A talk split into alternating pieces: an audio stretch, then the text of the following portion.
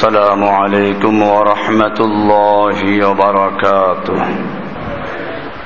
الحمد لله نحمده ونستعينه ونستغفره ونؤمن به ونتوكل عليه ونعوذ بالله من شرور أنفسنا ومن سيئات أعمالنا من يهده الله فلا مضل له ومن يضلله فلا هادي له وأشهد أن لا إله إلا الله وحده لا شريك له وأشهد أن محمدًا عبده ورسوله أما بعد فأعوذ بالله من الشيطان الرجيم بسم الله الرحمن الرحيم وما آتاكم الرسول فخذوه وما نهاكم عنه فانتهوا واتقوا الله إن الله شديد العقاب صدق الله تعالى وصدق رسوله النبي الأمي الكريم ونحن على ذلك لمن الشاهدين والشاكرين والحمد لله رب العالمين معزز و محترم حضرات মুসল্লিয়ানে کرام বিভিন্ন স্থান থেকে আগত دینی ভাইয়েরা আল্লাহ সুবহানাহু ওয়া তাআলার মহান দরবারে লাখো শুকরিয়া জ্ঞাপন করছি যিনি আমাদেরকে সালাতুল জুমা আদায় করার জন্য মসজিদে আসার তৌফিক এনায়েত করেছেন। এজন্য বলি আলহামদুলিল্লাহ। মাহে রমজানের দ্বিতীয় জুমা, আমরা জুমায় রমজান মাসে প্রথম জুমাকে রমজানের বিভিন্ন আহকাম সম্পর্কে নির্ধারণ করেছিলাম, সিয়ামের ফজিলত, সিয়ামের মাসলা মাসাইল নিয়ে আলোচনা হয়েছিল প্রথম জুমাতে। রমজানুল করিম কোরআন নাজিলের মাস, এজন্য দ্বিতীয় জুমা আজকে আলোচনা হবে কোরআন সুন্নাহ আঁকড়ে ধরা এবং তার পরিপন্থী শিরক বেদাতকে বর্জন করা এ বিষয় নিয়ে। তৃতীয় জুমা ইনশাআল্লাহ আলোচনা হবে যাকাতের উপরে। চতুর্থ জুমা আলোচনা হবে ইনশাআল্লাহ মাগফিরাত, আল্লাহর ক্ষমা এবং আল্লাহর কাছে আমরা দোয়া করব সে বিষয়গুলো নিয়ে, ইস্তেগফার সম্পর্কে। আজকের আলোচ্য বিষয় রমজানুল করিম কোরআনের মাস, আল ইতিসামু বিল কিতাবি ওয়াস সুন্নাহ, কিতাব এবং সুন্নাহকে আঁকড়ে ধরা, এর পরিপন্থী যত কিছু সবগুলো বর্জন করা। আল্লাহ সুবহানাহু ওয়া তাআলা এই রমজান মাসের এত মর্যাদা দিয়েছেন, তার একটাই মাত্র কারণ, যেহেতু রমজানুল করিমে কোরআনুল করিম নাজিল হয়েছে। আল্লাহ সুবহানাহু ওয়া তাআলা ইরশাদ করেছেন, শাহরু রমাদান আল্লাযী উনজিলা ফীহিল কুরআন, রমজানুল করিম, রমজান মাস হচ্ছে সে মাস যে মাসে কোরআনুল করিমকে নাজিল করা হয়েছে। বুঝা গেল রমজানুল করিমের এত মর্যাদা এজন্য যে এই মাসে কোরআন শরীফকে নাজিল করা হয়েছে। এমনি ভাবে রমজান মাসের যে রাত্রতে এই কোরআন নাজিল হয়েছে সে রাতেরও মর্যাদা অনেক বেশি। ইন্না আনজালনাহু ফি লাইলাতিল কদর, আমি কোরআনকে নাজিল করেছি লাইলাতুল কদরে। বোঝা গেল লাইলাতুল কদরের যে এত মর্যাদা তারও একমাত্র কারণ হচ্ছে কি, এই কোরআন নাজিলের মাস, কোরআন নাজিলের রাত। এমন কি আমাদের রাসূল আকরাম সাল্লাল্লাহু আলাইহি ওয়াসাল্লামের যে এত বড় মর্যাদা, এরও কারণ হচ্ছে যে আল্লাহর শ্রেষ্ঠ কালাম কোরআনুল কারীমকে তার উপরে নাজিল করা হয়েছে। এই কোরআনুল কারীমকে আল্লাহ রাব্বুল আলামিন কেন নাজিল করেছেন? এটাকে চিনির প্লেটে ধুয়ে মেশকো জাফরান দিয়ে ধুয়ে লিখে তারপরে ধুয়ে খাওয়ার জন্য, এটাকে তাবিজ লিখে গলায় ঝুলাবার জন্য, অথবা এটাকে খতম পড়ার জন্য, কেউ মারা গেলে খতম পড়ার জন্য না। আল্লাহ সুবহানাহু ওয়া তাআলা এই কোরআনুল কারীমকে নাজিল করেছেন কিসের জন্য? সেটা আল্লাহ তাআলা কোরআনেই বলে দিয়েছেন, লিতুখরিজান নাসা মিনাজ যুলুমাতি ইলান নূর, যাতে করে এই কোরআনের মাধ্যমে আপনি মানব জাতিকে অন্ধকার থেকে আলোর পথে বের করে আনতে পারেন। অন্ধকার, খুনাখুনি, অন্ধকার, ছিনতাই, ডাকাতি, রাহাজানি, ধর্ষণ, নারী হাইজাক, এ সমস্ত আজকে গোটা জাতি অন্ধকারে নিমজ্জিত। আল্লাহ সুবহানাহু ওয়া তাআলা বলছেন, এই সমস্ত অন্ধকার থেকে মুক্তির জন্য আমি তোমাদেরকে একটা বিধানের কিতাব দিয়েছি, সেই কিতাবের নাম হচ্ছে আল কোরআনুল কারীম। লিতুখরিজান নাসা মিনাজ যুলুমাতি ইলান নূর, এই কোরআনের মাধ্যমে আপনি মানব জাতিকে সকল প্রকার অন্ধকার থেকে আলোর পথে বের করে আনবেন। অন্ধকারগুলো হচ্ছে মানুষ আল্লাহর ইবাদত ছেড়ে দিয়ে মানুষের দরবারে গিয়ে সেজদায় পড়ে থাকে। অন্ধকার হচ্ছে মানুষ মাজারে গিয়ে সেজদায় পড়ে থাকে, মাজারওয়ালার কাছে প্রার্থনা করে। অন্ধকার হচ্ছে মানুষ মানুষের গোলামি করা। এই সবগুলোকে ছিন্ন করে, এই সমস্ত কিছুকে মুক্ত করে মানুষকে আলোর পথে বের করে আনার জন্যই আল্লাহ তাআলা কোরআনুল কারীমকে নাজিল করেছেন। কোরআনুল কারীমের মাস রমজানের মাস। আল্লাহ সুবহানাহু ওয়া তাআলা কোরআনুল কারীমের সূরা হাসরের 7 নম্বর আয়াতে বলছেন, মা আতাকুমুর রাসূলু ফাখুযুহু, তোমাদেরকে রাসূল যা দেন তা তোমরা ধরো। ওয়ামা নাহাকুম আনহু ফানতাহু, রাসূল তোমাদেরকে যে জিনিস থেকে বারণ করেন, নিষেধ করেন, ফানতাহু, তোমরা সেগুলোর থেকে সম্পূর্ণ বিরত থাকো। ওয়াত্তাকুল্লাহ, তোমরা আল্লাহকে ভয় করো। ইন্নাল্লাহা শাদীদুল ইকাব, জেনে রাখো আল্লাহ বড় কঠিন শাস্তিদাতা। এই কথা কেন আসলো? যেহেতু আল্লাহর রাসূল সাল্লাল্লাহু আলাইহি ওয়াসাল্লাম যা দিচ্ছেন, যে আদেশ করছেন, আল্লাহর রাসূল সাল্লাল্লাহু আলাইহি ওয়াসাল্লাম যা করার জন্য বলছেন, এইগুলো বাদ দিয়ে যদি কেউ উল্টাপাল্টা করে, সওয়াবের নিয়তে হোক, অন্য কোনো ভালো উদ্দেশ্য হোক, আল্লাহ তাআলা বলছেন জেনে রাখো আল্লাহর শাস্তি বড় কঠিন।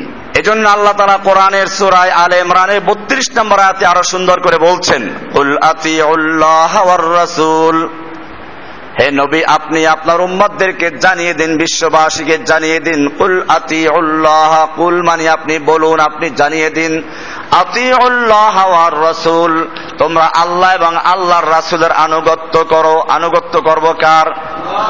না বড় বড় পীরসাহেবদের, বড় বড় হুজুরদের, বড় বড় মাদ্রাসাওয়ালারা কি বলল? কুল আতিউল্লাহ ওয়ার রাসূল, আপনি জানিয়ে দিন তোমরা আল্লাহর আনুগত্য করো এবং আল্লাহর রাসূলের আনুগত্য করো। ফাইন তাওয়াল্লাও, যদি এর থেকে তোমরা মুখ ফিরিয়ে নাও, পিঠ ফিরিয়ে নাও, তাওয়াল্লাও, পিঠ ফিরিয়ে দেওয়ার একদিকে চলে যাও, কোরআন হাদিস বাদ দিয়ে কোন পীর সাহেব কি বললেন, কোন বড় হুজুর কি বললেন, কোন বড় বড় মাদ্রাসাওয়ালারা কি বলল, এই সব যদি তালাশ করো, তাহলে জেনে রাখো ফাইন্নাল্লাহা লা ইউহিব্বুল কাফিরিন, যারা কাফের, আল্লাহর বিধান থেকে যারা অস্বীকার করেছে, মুখ ফিরিয়ে নিয়েছে, আল্লাহ তাআলা ওদেরকে একদম পছন্দ করেন না। এরকম ভাবে কোরআনুল কারীমের অনেকগুলো সূরা আছে। সূরা আনফালের 20, 21, 22 নম্বর আয়াত আল্লাহ বলছেন, ইয়া আইয়ুহাল্লাযীনা আমানু আতিউল্লাহ ওয়া রাসূলাহু, হে ঈমানদারগণ তোমরা আল্লাহর আনুগত্য করো, আল্লাহর রাসূলের আনুগত্য করো। আল্লাহর আনুগত্য করার মানে হচ্ছে আল্লাহর কোরআনের হুকুম মেনে চলা, আর রাসূলের আনুগত্যের মানে হচ্ছে রাসূলের সহিহ হাদিসগুলোকে মেনে চলা। ওয়ালা তাওয়াল্লাউ আনহু, খবরদার তোমরা এর থেকে পিঠ ফিরিয়ে অন্যদিকে যেও না। ওয়া আনতুম তাসমাউন, অথচ তোমরা সব শুনতে পাচ্ছ, তোমাদের কোরআন হাদিস খুলে খুলে বলা হচ্ছে। ولا تكونوا كالذين قالوا سمعنا وهم لا يسمعون, তোমরা ওদের মতো হইও না যারা বলে আমরা শুনলাম অথচ তারা শুনে না। ان شر الدواب عند الله الصم البكم الذين لا يعقلون, জেনে রাখো আল্লাহর কাছে সবচেয়ে নিকৃষ্ট সবচেয়ে ঘৃণিত প্রাণী পশু হচ্ছে ওই পশু যে পশু আসুম্মু বধির, আল বুকমু বোবা, আল্লাযীনা লা ইয়াকিলুন যারা বুঝে না। বধির মানে যারা কোরআনের কথা শুনেও শুনে না, আর বোবা বলতে যারা কোরআনের কথা হক কথা বলে না, এদেরকে বলেছে কি বোবা। এরকম ভাবে অনেকগুলো আয়াত আল্লাহ তাআলা বলছেন। এরপরে বলছেন ওয়ামান ইউতিল্লাহা ওয়া রাসূলাহু, যারা আল্লাহ এবং আল্লাহর রাসূলের আনুগত্য করবে, ইউদখিলুহু জান্নাতিন তাজরি মিন তাহতিহাল আনহার, আল্লাহ তাআলা তাদেরকে জান্নাতে প্রবেশ করাবেন যার তলদেশে নহরসমূহ জারি আছে, প্রবাহিত আছে। খালিদিনা ফিহা, সেথায় তারা চিরস্থায়ীভাবে থাকবে। ওয়াযালিকা হুয়া ওয়াযালিকাল ফাউজুল আযীম, এটাই হচ্ছে সবচেয়ে বড় সফলতা। এরপরে আল্লাহ তাআলা বলছেন আল্লাহ এবং আল্লাহর রাসূলের পক্ষ থেকে যখন কোনো সিদ্ধান্ত এসে যাবে, কোনো এলেম এসে যাবে, তখন আর কোনো মুমিনের স্বাধীনতা থাকবে না, নিজের কোনো চিন্তা করার সুযোগ থাকবে না। কারণ সার্বভৌম ক্ষমতার মালিক আল্লাহ, মহাজ্ঞানী আল্লাহ যখন কোনো হুকুম দিবেন সেই হুকুমকে বিবেচনা করা অথবা সেই হুকুমের ব্যাপারে কোনো চিন্তা ভাবনা করার অধিকার আল্লাহ তাআলা কোনো মানুষকে দেন নাই। সূরা আল আহজাব এর 36 নম্বর আয়াত আল্লাহ তাআলা বলছেন মা কানা লিল মুমিনিন ওয়ালা মুমিনাতিন, কোনো মুমিন পুরুষ বা কোনো মুমিন স্ত্রীর কোনো অধিকার নাই। ইযা কাদাল্লাহু ওয়া রাসূলুহু আমরান, যখন আল্লাহ এবং আল্লাহর রাসূল কোনো বিষয়ে সিদ্ধান্ত দিবেন তখন কোন মুমিন আর মুমিনা, কোন পুরুষ আর মেয়ে লোক মুমিনের অধিকার থাকবে না। আইয়াকুনা লাহুমুল খিয়ারাতু, তাদের কোন খেয়ারা থাকবে না, ইখতিয়ার থাকবে না। মিন আমরিহিম, নিজের পক্ষ থেকে নিজের চিন্তা ভাবনা করে কোরআন সুন্নাহর বিরুদ্ধে যাওয়ার কোন সুযোগ আর নেই। ওয়া মান ইয়াসিল্লাহ ওয়া রাসূলাহু, জেনে রাখো যে ব্যক্তি আল্লাহ এবং আল্লাহর রাসূলের অবাধ্য হলো, ফাকাদ দাল্লা দালালাম মুবিনা, নিশ্চয় তারা স্পষ্ট গোমরাহির মধ্যে আছে। কোথায় আছে? গোমরাহির মধ্যে আছে। যারা কোরআন সুন্নাহ বাদ দিয়ে অন্য পথে যায় তারা কিসের মধ্যে আছে? এখন সমস্যা হচ্ছে যারা কোরআন সুন্নাহ বাদ দিয়ে বিভিন্ন আলেম বিভিন্ন ইমামের অনুসরণ করে, তারা কোরআন সুন্নাহকে যারা মানে তাদেরকে বলে গোমরাহ হয়ে গেছে। আমার বিরুদ্ধে পোস্টার লাগাইছে গত পরশুদিন শুক্রবারে, জরুরি এলান। হাতেমবাগ মসজিদের খতিব ইমাম সাহেব তিনি লিখেছেন জানাজার নামাজে সূরা ফাতিহা পড়তে হবে, এটা ভ্রান্তি। এটা আমি গত জমে আলোচনা করেছিলাম। লেখছে মানুষকে বিভ্রান্ত করছে, এর থেকে সাবধান করছে। আজকে আমি ইনশাআল্লাহ হাদিসগুলো দেখাবো। কারণ আল্লাহ এবং আল্লাহর রাসূলের ফয়সালার পরে যারা বলবে অমুক মাদ্রাসা দ্বারা এই ফতোয়া দিয়েছে, অমুক মসজিদ থেকে এই ফতোয়া দিয়েছে, আমি তাদেরকে অনুগ্রহকে বলবো ভাই তোমাদের সঙ্গে আমাদের কোনো দ্বিমত নেই। আমার সামনে এখন বুখারী শরীফ খোলা, বুখারী শরীফ একটা সূরার একটা শিরোনাম আছে, অধ্যায়ের শিরোনাম বাবু কিরাআতে ফাতিহাতিল কিতাবি আলাল জানাজা, জানাজার নামাজে সূরা ফাতিহার উপরে শিরোনাম দেওয়া আছে, অধ্যায়ের শিরোনাম বড় আকারে। এরপরে লেখা আছে ইমাম বুখারী বয়ান করছেন হাদ্দাসানা মুহাম্মদ ইবনে বাশশারিন قال হাদ্দাসানা গুনদুর قال হাদ্দাসানা শুবা আন সাদিন আন তালহা আন قال صليت خلف ابن عباس رضي الله تعالى عنهما। হযরতে ইমাম বুখারী রাহমাতুল্লাহ বয়ান করছেন মুহাম্মদ বাশশার থেকে, তিনি গুনদার থেকে, তিনি তার ওস্তাদ শুবা থেকে, তিনি সাদ থেকে, তিনি তালহা থেকে। তিনি বয়ান করছেন আব্দুল্লাহ ইবনে আব্বাস রাদিয়াল্লাহু তাআলা আনহুমা থেকে। আব্দুল্লাহ ইবনে আব্বাস রাদিয়াল্লাহু তাআলা আনহু বলেন ক্বালা সাল্লাইতু খালফা ইবনে আব্বাসিন, তালহা ইবনে আব্দুল্লাহ ইবনে আওফ, আমি আব্দুল্লাহ ইবনে আব্বাসের পিছনে জানাজা পড়লাম। ফাকারা বিফাতিহাতিল কিতাব, উনি সূরা ফাতিহা পড়লেন, ফাতিহাতুল কিতাব সূরা ফাতিহার নাম। ক্বালা লিতা'লামু আন্নাহা সুন্নাতুন, জেনে রাখো এটাই হচ্ছে সুন্নাহ। আর সাহাবায়ে কেরাম যখন সুন্নাহ বলেন তার মানে হচ্ছে আল্লাহর রাসূলের তরিকা। পরিষ্কার হয়ে গেল। এটা বুখারী শরীফের হাদিস নাম্বার 1335। এরপরে আবু দাউদ শরীফের হাদিস নাম্বার 53 থেকে 55। এখানেও আবু দাউদ শরীফের শিরোনাম আছে বাবু মা ইউকরা আলাল জানাজা, জানাজায় কি পড়তে হবে। ইমাম আবু দাউদ রাহমাতুল্লাহ আলাইহি সিয়াসত তার একটা হাদিসের কিতাব, তিনি বয়ান করছেন হাদ্দাসানা মুহাম্মদ ইবনে কাসিরিন, তিনি বয়ান করেন যে আমি হাদিস শুনেছি আমার শিক্ষক মুহাম্মদ বিন কাসির থেকে, তিনি সুফিয়ান থেকে, তিনি সাদ ইবনে ইব্রাহিম থেকে, তিনি তালহা ইবনে আব্দুল্লাহ ইবনে ওয়াফ থেকে। তিনি বলেন সাল্লাইতু মা ইবনে আব্বাসিন আলা জানাজাতিন, আমি আব্দুল্লাহ বিন আব্বাসের সাথে জানাজা পড়লাম। ফাকারা বি ফাতিহাতিল কিতাব, তিনি সূরা ফাতিহা পড়লেন। ফাকালা ইন্নাহা মিনাস সুন্নাহ, তিনি বললেন যে এটাই সুন্নাহ, সূরা ফাতিহা পড়াটাই হচ্ছে সুন্নাহর অন্তর্ভুক্ত, এটা পড়তে হবে।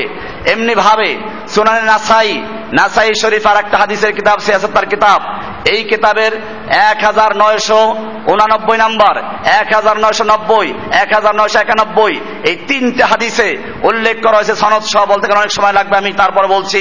আখবারানা হাইসুম ইবনে আইয়ুব ক্বালা হাদাসানা ইব্রাহিম ওয়া হুয়া ইবনু সাদিন ক্বালা হাদাসানা আবি আন তালহা ইবনে আব্দুল্লাহ ইবনে আউফ ক্বালা সাল্লাইতু খালফা ইবনে আব্বাসিন আলা জানাজাতিন ফাকারা বিফাতিহাতিল কিতাব ওয়া সূরাতিন ওয়া জাহারা, তিনি জোরে পড়ে শুনিয়ে দিলেন। হাত্তা আসমানা ফালাম্মা ফারাগা আখাযতু বিয়াদিহি, ইবনে আব্বাস যখন নামাজ পড়ে ফারেক হলেন তখন আমি তার হাত ধরলাম। ফাসালতুহু, তাকে জিজ্ঞেস করলাম। ফাকালা সুন্নাতুন ওয়া হাক্কুন, এটাই সুন্নাহ, এটাই হক। এরকম পরে আরেকটা হাদিস, এখানেও একই রকম আছে 91-90, অর্থাৎ 1990, 1991 নম্বর হাদিস আবু দাউদের, একই হাদিস বিভিন্ন সনদে বয়ান করা হয়েছে। এরপরে ইবনে মাজা সিয়াসাতার আরেকটা কিতাব, এই কিতাবের 1495, 1496, এখানেও একই হাদিসটা আছে। এখানে বলা আছে হাদাসানা আহমাদুল মানিঈন ক্বালা হাদাসানা যায়েদ ইবনে হুবাব ক্বালা হাদাসানা ইব্রাহিম ইবনে উসমান আনিল হাকাম আন মিরসাম আন ইবনে আব্বাস রাদিয়াল্লাহু তাআলা আনহুমা আন্নান নবী সাল্লাল্লাহু আলাইহি ওয়াসাল্লাম ক্বারা আলাল জানাজাতি বিফাতিহাতিল কিতাব, যে আল্লাহর রাসূল সাল্লাল্লাহু আলাইহি ওয়াসাল্লাম জানাজার নামাজে সূরা ফাতিহা পড়েছেন। এখানে বলছে জানাজার নিজে সূরা ফাতিহা পড়েছেন।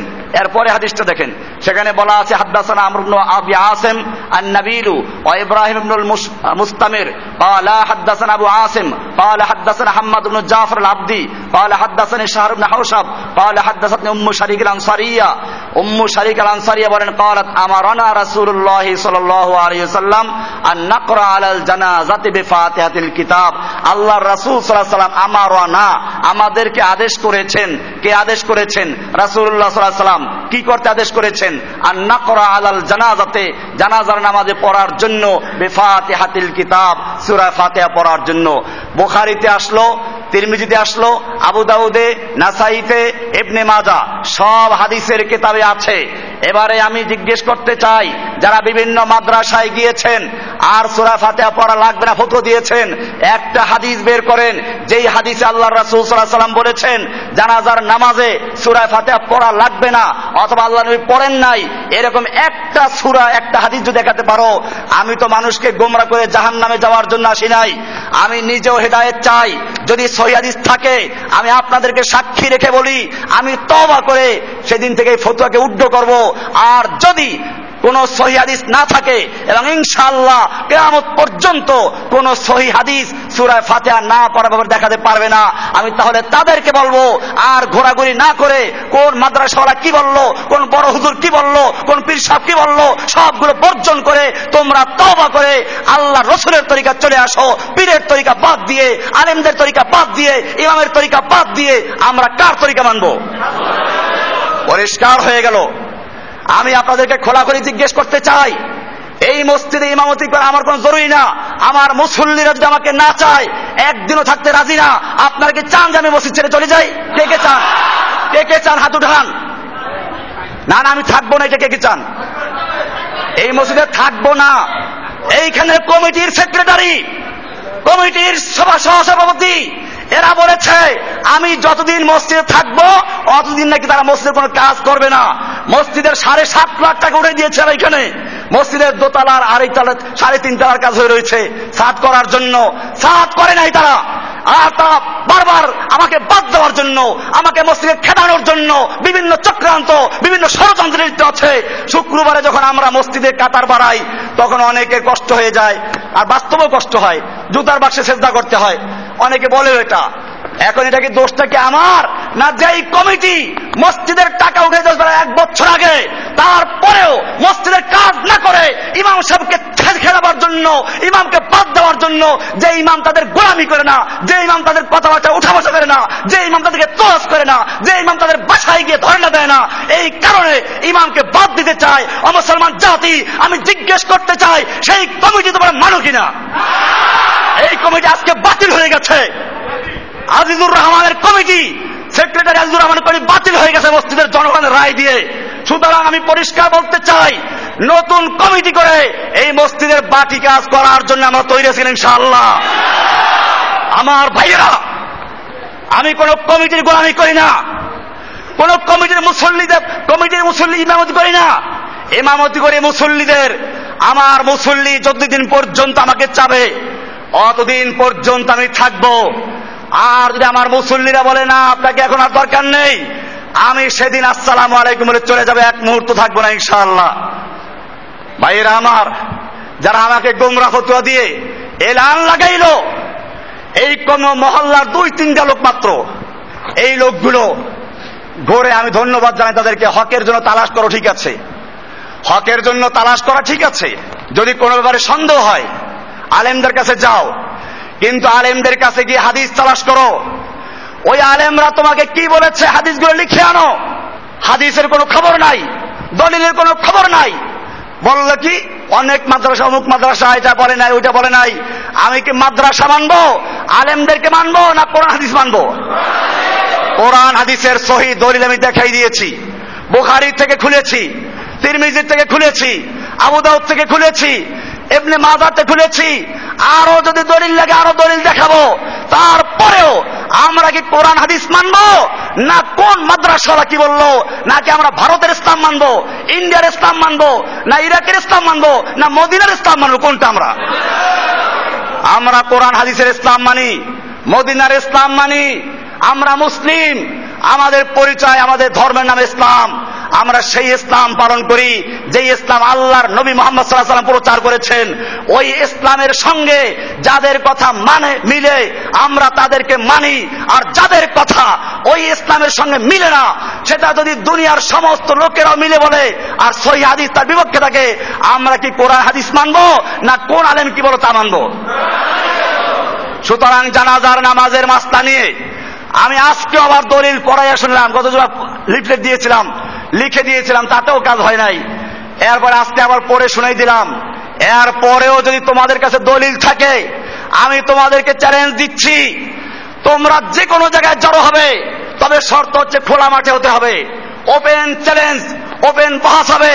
আবাহনীর মাঠে বসো, অথবা পল্টন মাঠে চলো, অথবা তাতেও যদি না হয় সিরাজগঞ্জের ব্রিজের এপারে বিশাল এলাকা পড়ে আছে, ওইখানে বহাস হবে। তারপরেও শর্ত একটাই, কোরআন হাদিসের যদি কোনো দলিল থাকে, সেই দলিলের পরে আমরা আর কোনো ব্যক্তির দলিল মানতে রাজি না, ঠিক কিনা? ইমাম আবু হানিফা রাহমাতুল্লাহ আলাইহি পরিষ্কার বলেছেন, ইমাম আবু হানিফা বলেছেন, ইমাম সাহেব আরতে যারা ইমাম আবু হানিফার দোহাই দেন, আবু হানিফার বক্তব্য আমার কিতাবে আছে, আমি হানাফি মাযহাবের কিতাব থেকে বলছি, এবারে রদ্দুল মুহতার ফতোয়ায়ে শামী, হানাফি মাযহাবের সবচেয়ে গ্রহণযোগ্য কিতাব। এই কিতাবের ১ নম্বর খণ্ডের ১৪৬ নম্বর পৃষ্ঠায় ইমাম আবু হানিফা রাহমাতুল্লাহ আলাইহি বলছেন, ইদা সাহাল হাদিসু ফাহুয়া মাযহাবি, যখন কোনো হাদিস সহিহ বলে প্রমাণিত হয় ওইটাই হচ্ছে আমার মাযহাব। সুতরাং তোমরা যখন সহিহ হাদিস পাবে, আমার কথা যদি না মিলে আমারটা বাদ দিয়ে তোমরা সহিহ হাদিসকে মানবে। কে বলেছেন? কোথায় আছে?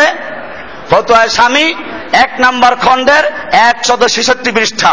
এমনি ভাবে ফাতহুল কাদির, হানাফি মাযহাবের গুরুত্বপূর্ণ কিতাব এগুলো, এই কিতাবের ১২ নম্বর খণ্ডের ১৬৬ নম্বর পৃষ্ঠায় এখানেও ইমাম আবু হানিফা বলছেন,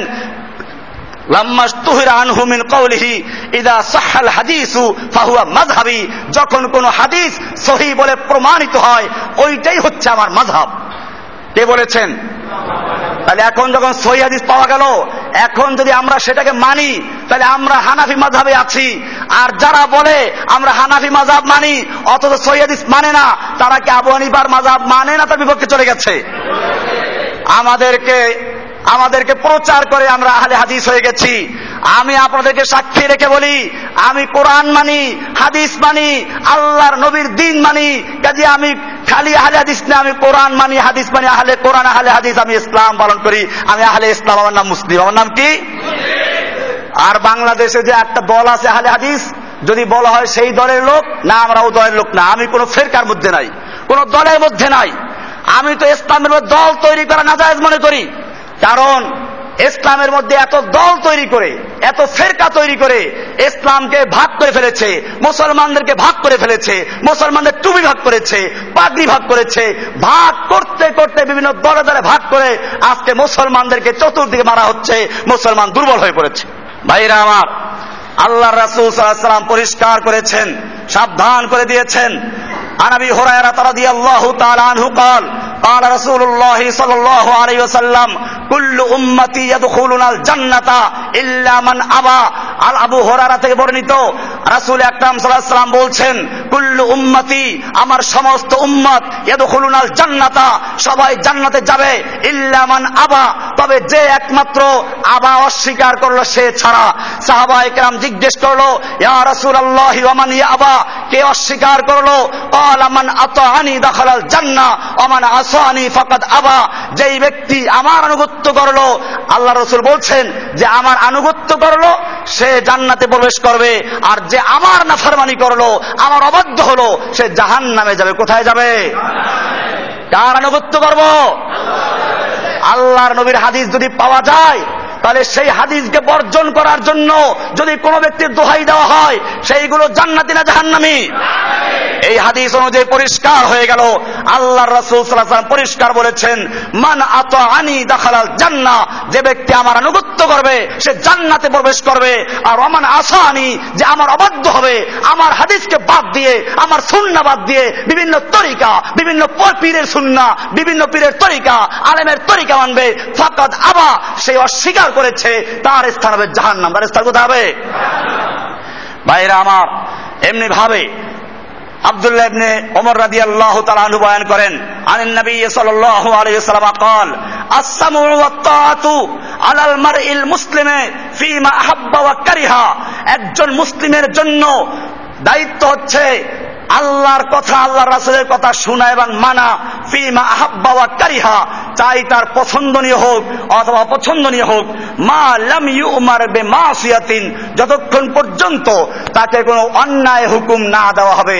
কোরআন হাদিসের কথা বলা হচ্ছে, ফাকাদ, এরপর আল্লাহ রাসূল বলছেন, ফাইদা আমারা বিমাসিয়াতিন, কেউ যদি তাদেরকে অন্যায় হুকুম দেয়, ফালা সামা ওয়ালা তাআতা, সেক্ষেত্রে কারো কথা শোনা যাবে না, মানা যাবে না।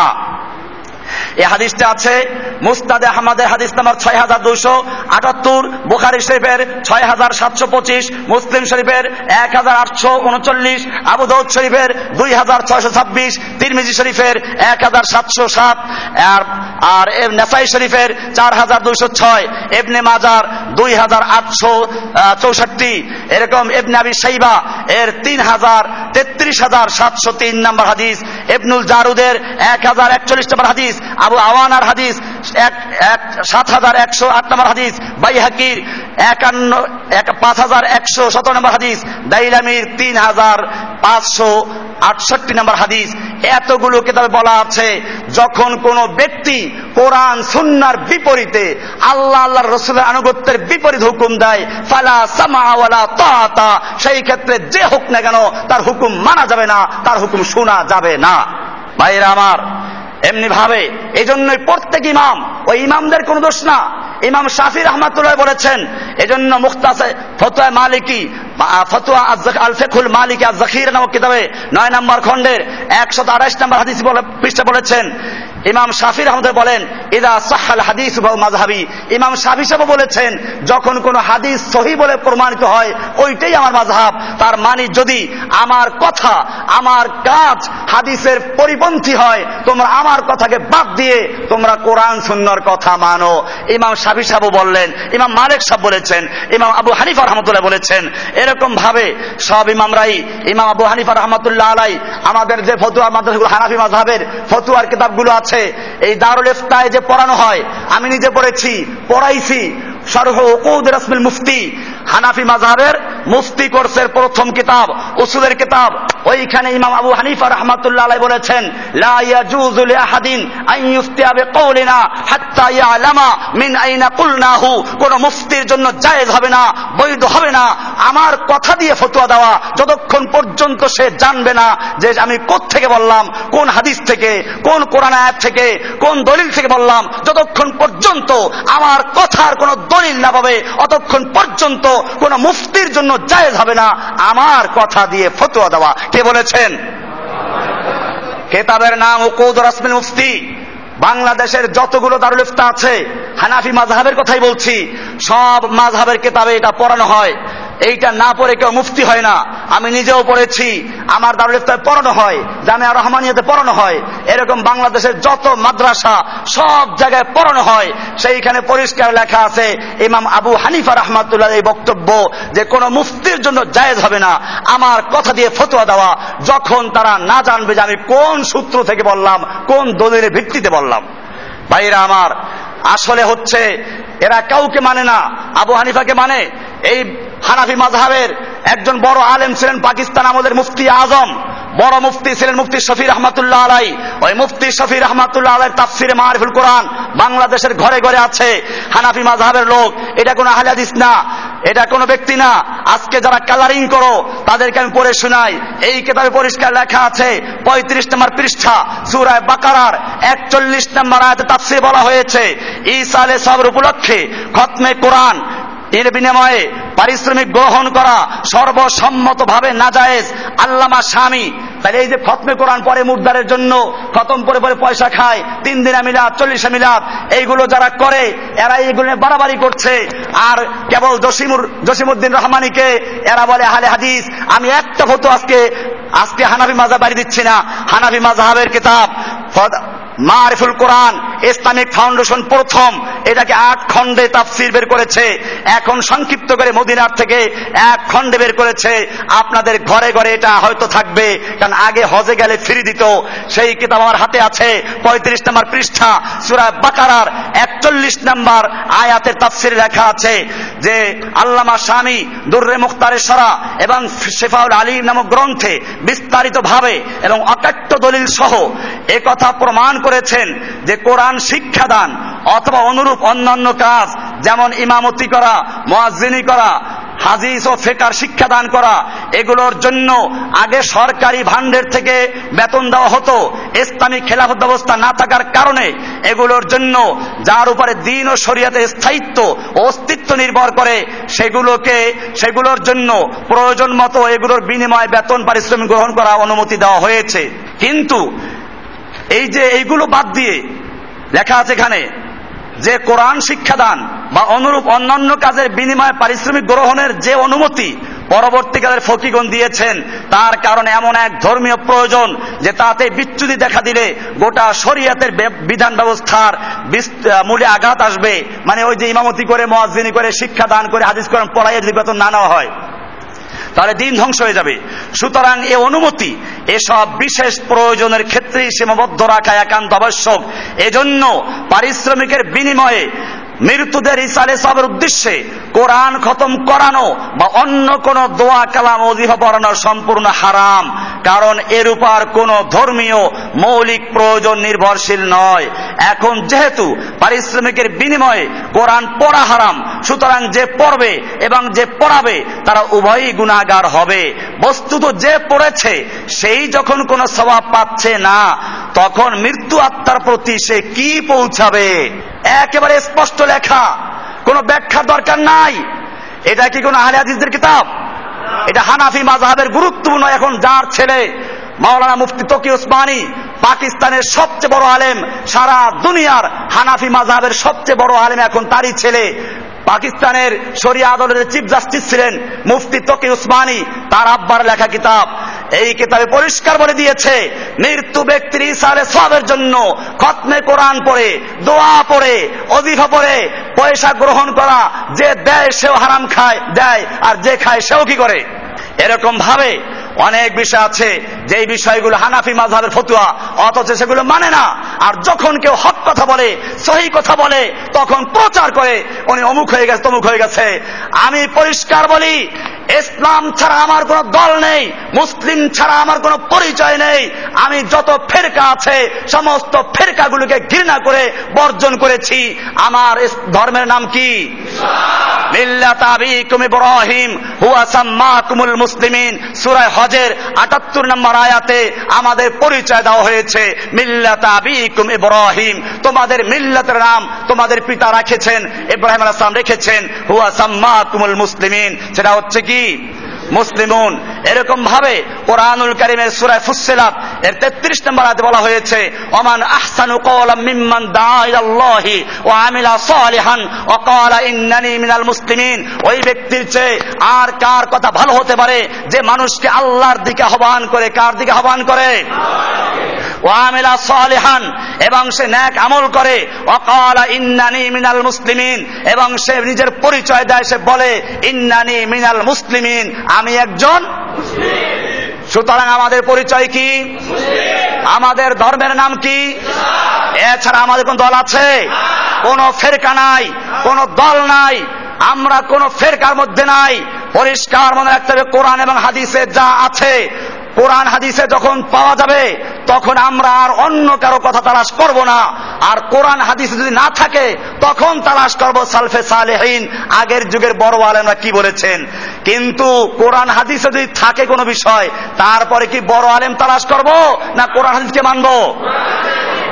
আসুন এবারে আল্লাহর রাসূল সাল্লাল্লাহু আলাইহি ওয়াসাল্লামের হাদিস, মিশকাতে হাদিসটা আছে, এই হাদিসটা আছে বিভিন্ন আমি রেফারেন্স দিচ্ছি। এরবাজ ইবনে সারিয়া থেকে বর্ণিত আন্নাহু ক্বালা সাল্লাবিনা রাসূলুল্লাহ সাল্লাল্লাহু আলাইহি ওয়াসাল্লাম যাতা ইয়ামিন, আল্লাহর রাসূল সাল্লাল্লাহু আলাইহি ওয়াসাল্লাম আমাদেরকে নিয়ে কোন একদিন নামাজ পড়লেন। সুম্মা আকবালা আলাইনা, এরপরে তিনি আমাদের দিকে ফিরে বসলেন। ফাওয়াজানা মাউইজাতান বালিগাতান, আমাদের উদ্দেশ্যে তিনি একটা তাৎপর্যপূর্ণ ওয়াজ করলেন। ওয়াজানা, ওয়াজ করলেন আমাদের উদ্দেশ্যে। মাউইজাতান বালিগাতান, তাৎপর্যপূর্ণ ফাসাহাত বালাগাতপূর্ণ ওয়াজ করলেন। জারাফাত মিনহাল উয়ুনু, যার ফলে আমাদের চোখ দিয়ে পানি এসে গেল। ওয়াজিলাত মিনহাল কুলুবু, আমাদের অন্তরগুলো সব নরম হয়ে গেল।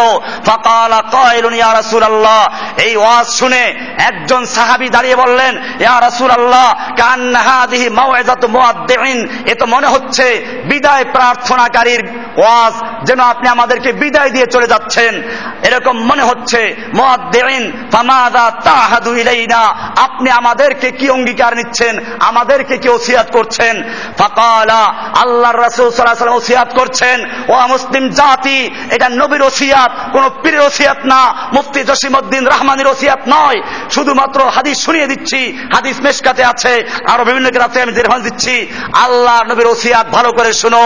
আল্লাহর নবী বলেছেন ওসিকুম বিতাকওয়াল্লাহ, আমি তোমাদেরকে আল্লাহর তাকওয়া, আল্লাহ ভীতি অর্জন করার জন্য ওসিয়াত করছি। ওয়াসসামি ওয়া তাআতে, এবং তোমাদের যে মুসলিমদের আমির হবে খলিফাতুল মুসলিমিন, খেলাফত ব্যবস্থা হলে পরে যে তোমাদের খলিফা হবে, আর খেলাফত না থাকলে তোমাদের একজন আমির থাকবে, তোমরা সেই আমিরের হুকুম মেনে চলবে, শুনবে, মানবে। ওয়াইন আব্দান হাবাসিয়ান, যদি একজন হাবশি গোলাম হয় তার কথা মানবে।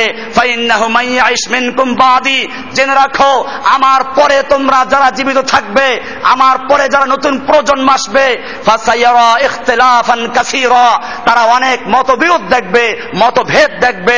ইখতিলাফান কাসীরা, অনেক মতবিরোধ দেখবে, অনেক মতভেদ দেখবে। ফাআলাইকুম বিসুন্নতি ওয়া সুন্নাতিল খুলাফায়ে রাশিদিন আল মাহদিয়িন, তখন তোমরা কি করবে? অনেক দল, অনেক মত, আমার অনেক ভাইরা বলেন এত দল এত মত আমরা কই যাব। ও ভাই, এই অজুহাত দিয়ে তোমাকে বাঁচতে চলবে না। আল্লাহর নবী পরিষ্কার বলেছেন অনেক দল হবে, অনেক মত হবে, এরপরে কি করতে হবে তা বলেন নাই। তুমি চিংড়ি মাছ কিনতে গেলে তালাশ করো পচা চিংড়ি কোনটা ভালো, কোনটা শাড়ি তালাশ করো। রমজান মাসে এখন রোজা বাদ দিয়ে, ইবাদত বাদ দিয়ে মার্কেট করতে যাচ্ছ, ঘুরতেছো কোনটা ভালো দেখার জন্য। এত কিছু বুঝো, এটা বুঝবে না তুমি। আল্লাহর নবী পরিষ্কার করে বলেছেন ফাসায়ারা ইখতিলাফান কাসীরা, অনেক মতবিরোধ দেখবে, দলাদলি দেখবে। ফাআলাইকুম বিসুন্নতি ওয়া সুন্নাতিল খুলাফায়ে রাশিদিন আল মাহদিয়িন, জেনে রাখো তখন তোমাদের কাজ হবে আমার আমার সুন্নাহ মানে আমার তরিকা। হাদিসে সুন্নাত বলতে এই সুন্নাত মুস্তাহাব না, এই যে ফরজ ওয়াজিব সুন্নাত মুস্তাহাব এগুলো ভাগ করছে পরবর্তী ফোকাহারা ফেকার মাসলা বয়ান করতে গিয়ে। আল্লাহর নবীর হাদিসে যখন সুন্নতি আসে তার মানে আমার তরিকা। আল্লাহর রাসূল সাল্লাল্লাহু আলাইহি ওয়াসাল্লাম বলছেন ফাআলাইকুম বিসুন্নতি, খবরদার তখন তোমাদের করণীয় হচ্ছে, আবশ্যকীয় হচ্ছে বিসুন্নতি আমার সুন্নাতকে আঁকড়ে ধরা, ওয়া সুন্নাতিল খুলাফায়ে রাশিদিন আল মাহদিন আমার খোলাফায়ে রাশেদা আবু বকর ওমর ওসমান যারা খেলাফত চালিয়েছেন তাদের তরিকা অনুসরণ করা। তামাসসাকু বিহা, তোমরা এটাকে শক্ত করে ধরো, আদু আলাইহা বিন নাওয়াজিজ, তোমরা মারির দাঁত দিয়ে কামড়াইয়ে ধরো যেন ছুটে না যায়। এরপরে আল্লাহর রাসূল সাল্লাল্লাহু আলাইহি ওয়াসাল্লাম বলছেন ওয়াইয়াকুম ওয়া মুহদাসাতিল উমুর, খবরদার তোমরা নতুন নতুন আবিষ্কৃত বেদাত যা ধর্মের মধ্যে সাহাবের জন্য তৈরি করা হয়েছে এই বেদাতগুলো থেকে বেঁচে থাকো। ফাইন্না কুল্লা মুহদাসাতিন বিদআ, জেনে রাখো সব নতুন আবিষ্কৃত ইবাদত বেদাত। ওয়া কুল্লা বিদআতিন দালালা, আর সমস্ত বেদাত হচ্ছে গুমরাহি, আর যত গুমরাহি নাসাইর রওয়ায়াত আছে ওয়াকুল্লা দালালাতিন ফিন্নার, সমস্ত গুমরাহির পরিণতি জাহান্নাম। আল্লাহ নবী পরিষ্কার করে দিয়েছেন। এই হাদিসটা আছে মুসনাদ আহমদের 17184 নম্বর হাদিস, আবু দাউদ শরীফের 4607 নম্বর হাদিস, তিরমিজি শরীফের 2676 নম্বর হাদিস, এরপর ইবনে মাজাহ শরীফের 42 নম্বর হাদিস, মুসনাদে হাকিমের 329 নম্বর হাদিস, এরকম ভাবে বাইহাকির 20125 নম্বর হাদিস, এরকম ইবনে হাব্বানের 5 নম্বর হাদিস, মুসনাদে দারেমির 95 নম্বর হাদিস। এতগুলো হাদিসে এই হাদিসটাকে উল্লেখ করা হয়েছে হাদিস সহিহ হাদিস। এরকম ভাবে আব্দুল্লাহ বিন মাসউদ রাদিয়াল্লাহু তাআলা আনহু থেকে আরেকটা হাদিস, ক্বালা খাত্তা লানা রাসূলুল্লাহি সাল্লাল্লাহু আলাইহি ওয়াসাল্লাম খাত্তান, তিনি বলেন আল্লাহর রাসূল সাল্লাল্লাহু আলাইহি ওয়াসাল্লাম আমাদের উদ্দেশ্যে প্রথমে একটা সোজা দাগ দিলেন। কি করলেন? আল্লাহর নবী কি সুন্দর করে বুঝাইয়া দিলেন যাতে করে উম্মাত গোমরা না হয়, কারণ বিভিন্ন দল হবে। এজন্য আল্লাহর নবী একটা সোজা দাগ দিলেন। এরপরে সুম্মা খাত্তা খুতুতান আন ইয়ামিনিহি, এরপরে ডান দিকে অনেকগুলো দাগ দিলেন, এরপরে বাম দিকে অনেকগুলো দাগ দিলেন। সুম্মা ক্বালা হাযিহি সুবুলুন, এরপরে আল্লাহর রাসূল সাল্লাল্লাহু আলাইহি ওয়াসাল্লাম বললেন এই যে ডানে বামে অনেকগুলো দাগ দেখতে পাচ্ছ এগুলো হচ্ছে ইয়াজিদু মুতাফাররিকাতুন আলা কুল্লি সাবিলিন মিনহা শাইতান, এগুলো প্রত্যেকটা একটা স্বতন্ত্র রাস্তা, এইগুলো প্রত্যেকটার মুখে মুখে একটা শয়তান বসে আছে। কি বসে আছে? ওই মাঝখানের দাগটা সম্পর্কে বলছেন। আর এই যে মাঝখানের দাগটা এটা হচ্ছে আল্লাহর রাস্তা। কার রাস্তা? এই সিরাতে মুস্তাকিম হচ্ছে আল্লাহর রাস্তা। আর ডানে বামে যত রাস্তা কার রাস্তা? প্রত্যেক রাস্তার মুখে মুখে একটা শয়তান বসে আছে। কি বসে আছে? যারা বিভিন্ন ফেরকা বিভিন্ন দল করো আমার বিরুদ্ধে এই কথা লাগাবার দরকার নাই। কথাটা কার? এই কথায় যদি কারো গায়ে লাগে এবং তার জন্য কে অভিযোগ করে সেই অভিযোগটা কি জসিমউদ্দিন রহমানের বিরুদ্ধে না আল্লাহর নবীর বিরুদ্ধে? তোমরা আমাকে চ্যালেঞ্জ করতে পারো হাদিসে আছে কিনা। আমি যদি বলি মিশকাতের 30 নম্বর পৃষ্ঠায় প্রথম দিকে হাদিসটা আছে, এরপরে রেফারেন্স দিচ্ছি আরো। এই হাদিস আল্লাহর নবী পরিষ্কার বললেন, এরপরে তিনি দলিল পেশ করলেন কোন আয়াত দিয়ে, ওয়ান্না হাযা সিরাতি মুস্তাকিমান ফাত্তাবিউহু। আল্লাহর নবী এই দাগ দিয়ে তারপরে হাত রাখলেন মাঝখানের দাগে, এরপরে বলছেন ও আন্না হাযা সিরাতি মুস্তাকিমা, আল্লাহর কালাম দিয়ে দলিল পেশ করছেন এটা আল্লাহর রাস্তা, এটা আমার রাস্তা, মুস্তাকিমান যা সরল সঠিক। ফাত্তাবিউহু, ও মুসলমান তোমরা এই একটা রাস্তার অনুসরণ করবে। তরিকা কয়টা? কার তরিকা? রাসূলের তরিকা। একটা তরিকা মানবে। ওয়ালা তাত্তাবিউস সুবুল, কিন্তু খবরদার খবরদার তোমরা ওই অনেকগুলো রাস্তার অনুসরণ করবে না। ডানে বামে অনেক রাস্তা অনেক তরিকা, এই সমস্ত রাস্তার তোমরা অনুসরণ করবে না। ফাতাফাররাকা বিকুম আন সাবিলিহি, তাহলে কিন্তু তোমাদেরকে আল্লাহর রাস্তা থেকে সরিয়ে নিয়ে যাবে, শয়তানের রাস্তায় ঢুকিয়ে দিবে। কার রাস্তায় ঢুকাবে? আল্লাহর রাস্তা থেকে সরিয়ে নেবে। এ হাদিসটা মুসনাদে আহমদের 4142 নম্বর, সুনানে কুবরার নাসাই এর মধ্যে আছে 11,174 নম্বর, মিশকাতুল মাসাবির 166 নম্বর হাদিস। এরকম ভাবে আল্লাহর নবী আরো স্পষ্ট করেছেন, আনাবি হুরায়রা রাদিয়াল্লাহু তাআলা আনহু قال قال رسول الله صلى الله عليه وسلم افترقت اليهود على 71 فرقتان, জেনে রাখো ইহুদিরা 71 ফেরকায় বিভক্ত হয়েছিল, ওয়া তাফাররাকাত النصارى على 72 فرقتان, আর খ্রিস্টানরা 72 ফেরকায় বিভক্ত হয়েছে, ওয়া তাফতারিক উম্মতি على 73 فرقتان, আর আমার উম্মত 73 ফেরকায় বিভক্ত হবে। কয় ফেরকায়? ইহুদি কয় ফেরকা হয়েছিল? 71। খ্রিস্টান কত? 72। আর এই উম্মত কত হবে? 71 ফেরকা হবে। আল্লাহর নবী সাল্লাল্লাহু আলাইহি সাল্লামকে সাহাবায়ে কেরাম জিজ্ঞেস করেন, ইয়া রাসূলুল্লাহ এই এতগুলো ফেরকার মধ্যে কারা জান্নাতে যাবে? ক্বালা কুল্লুহুম ফিন্নার, এই সব ফেরকা জাহান্নামে যাবে, ইল্লা মিল্লাতান ওয়াহিদা, শুধুমাত্র একটা দল জান্নাতে যাবে। কয়টা দল জান্নাতে যাবে? বাকি দল কোথায় যাবে? সেই একটা দলের পরিচয় কি? কিলা মানহিয়া ইয়া রাসূলুল্লাহ, সাহাবায়ে কেরাম জিজ্ঞেস করলেন, ইয়া রাসূলুল্লাহ সেই দলটি কারা, কি তাদের পরিচয়?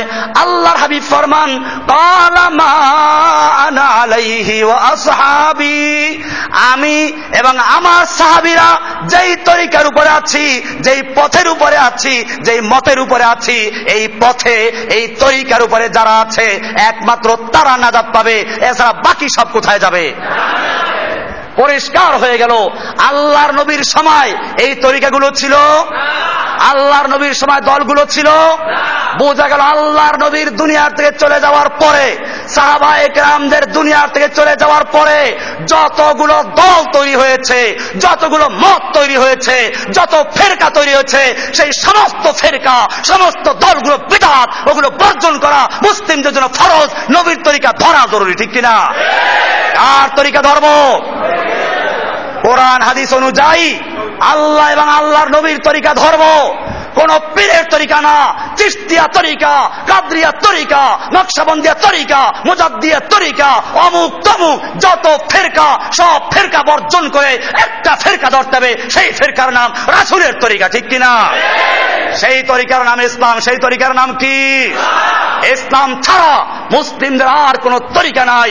সেই তরিকা কোরআনে আছে, হাদিসে আছে, মিল্লাতা আবিকুম ইব্রাহিম ওয়া সাম্মাকুমুল মুসলিমিন, তার নাম কি?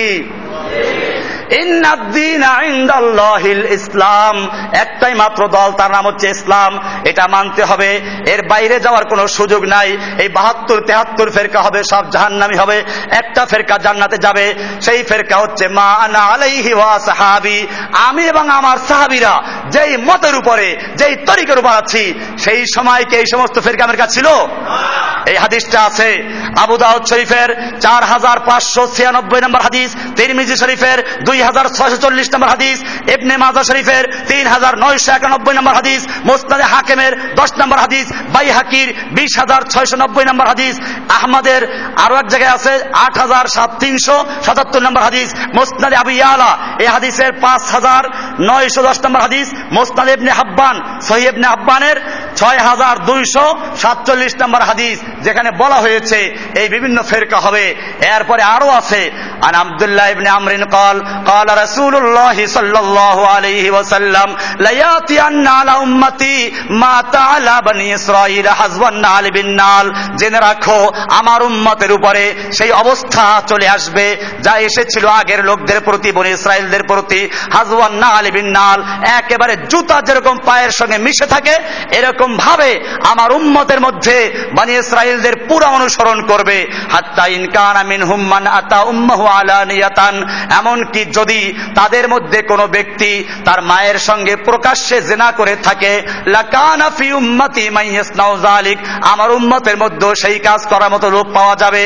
কিন্তু জেনে রাখো, ওয়া ইন্না বনি ইসরাঈল তাফাররাকাত আলা 72 মিল্লাতান, নিশ্চয় বনি ইসরাঈল 72 ফেরকায় বিভক্ত হয়েছিল। কয় ফেরকায়?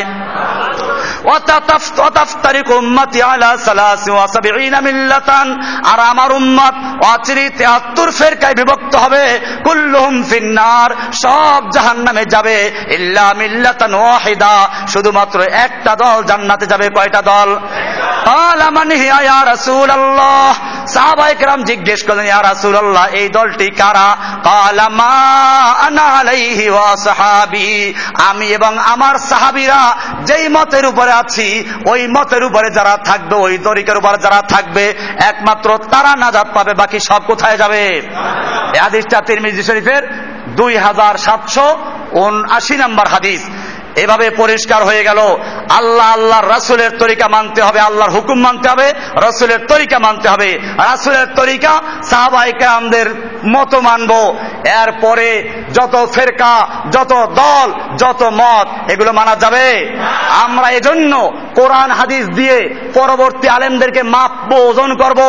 কোরআন হাদিস অনুযায়ী যে ইমাম, যে আলেমের বক্তব্য মিলবে আমরা তাকে মাথায় তুলে নিব, আর কোরআন হাদিসের পরিপন্থী যদি কোনো আলেম কথা বলে তা মানা যাবে না। পরিষ্কার হয়ে গেল।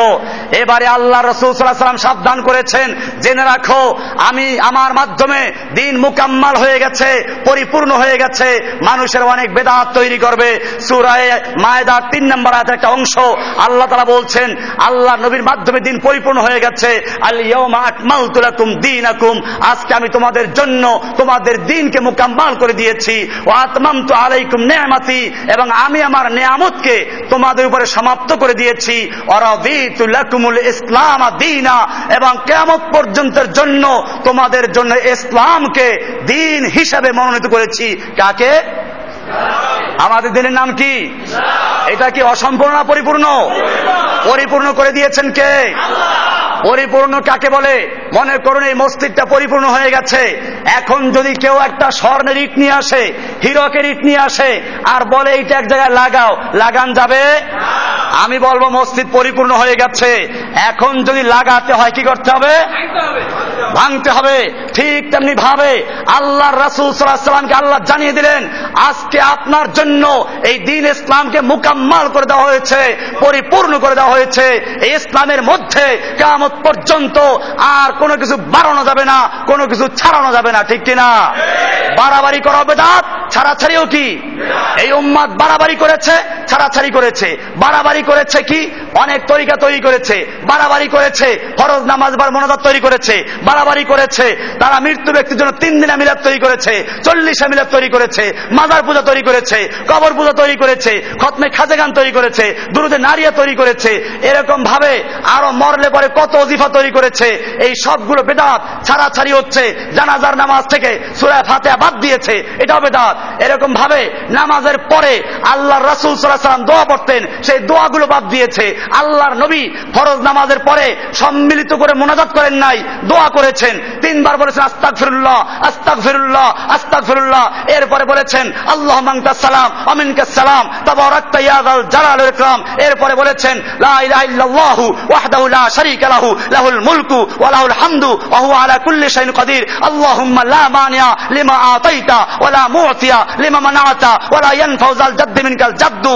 এরপর 33 বার সুবহানাল্লাহ, 33 বার আলহামদুলিল্লাহ, 34 বার আল্লাহু আকবার, আয়াতুল কুরসি, সূরা নাস, সূরা ফালাক, সূরা ইখলাস। এইগুলো আল্লাহ রাসূল পড়েছেন, এগুলো নবীর তরিকা, নবীর ওজিফা। সেইগুলোকে বাদ দিয়ে ফরজ নামাজের পরে নবীর তরিকা, নবীর ওজিফা বাদ দিয়ে সেইখানে একটা বেদাত ঢুকাইছে, মুনাজাত, প্রচলিত মুনাজাত।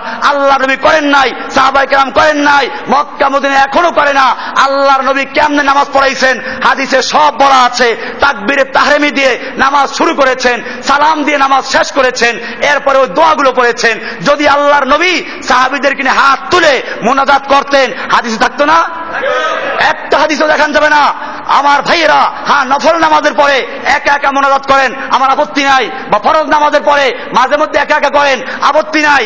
কিন্তু ফরজ নামাজের পরে ইমাম মুক্তাদি মিলে নিয়মিতভাবে এটাকে বাধ্যতামূলক মুনাজাত যে করা হচ্ছে, এটা একটা স্বীকৃত বিদআত। এখন পর্যন্ত মক্কায় নাই, মদিনায় নাই। যারা এই গুলো দেখে না, হাদিস কোরআন পড়ে না, আর মক্কা মদিনার আমল দেখে না, তারাই কেবল ওই কুয়ার ব্যাঙের মতো, একটা কুয়ার ব্যাঙের কাছে সাগরের ব্যাঙ আসছে বেড়াবার জন্য, এখন কুয়ার ব্যাঙ্গে জিজ্ঞেস করে সাগরের ব্যাঙ্গে, ওই বেটা সাগরে পানি কতটুকু? এখন কুয়ার ব্যাঙ্গে কেমনে বুঝাইবে সাগরের ব্যাঙ্গে সাগরে পানি কতটুকু? চুপ করে বসে আছে। শেষ পর্যন্ত কুয়ার ব্যাঙ্গে লাভ একটা দিয়ে কয় এতটুক হইবে কুয়ার এক কোনায়, সাগরে ব্যাঙ্গে হা হা এতটুক হবে, কারণ তারে বুঝানো সম্ভব না। ঠিক তেমনি ভাবে যারা কোরআন হাদিসের এই সাগরের মধ্যে ডুব দেয় নাই, এই যে কিতাব, এখানে বুখারী মুসলিম সহ হাদিসের 6টা কিতাব একত্র করা হয়েছে।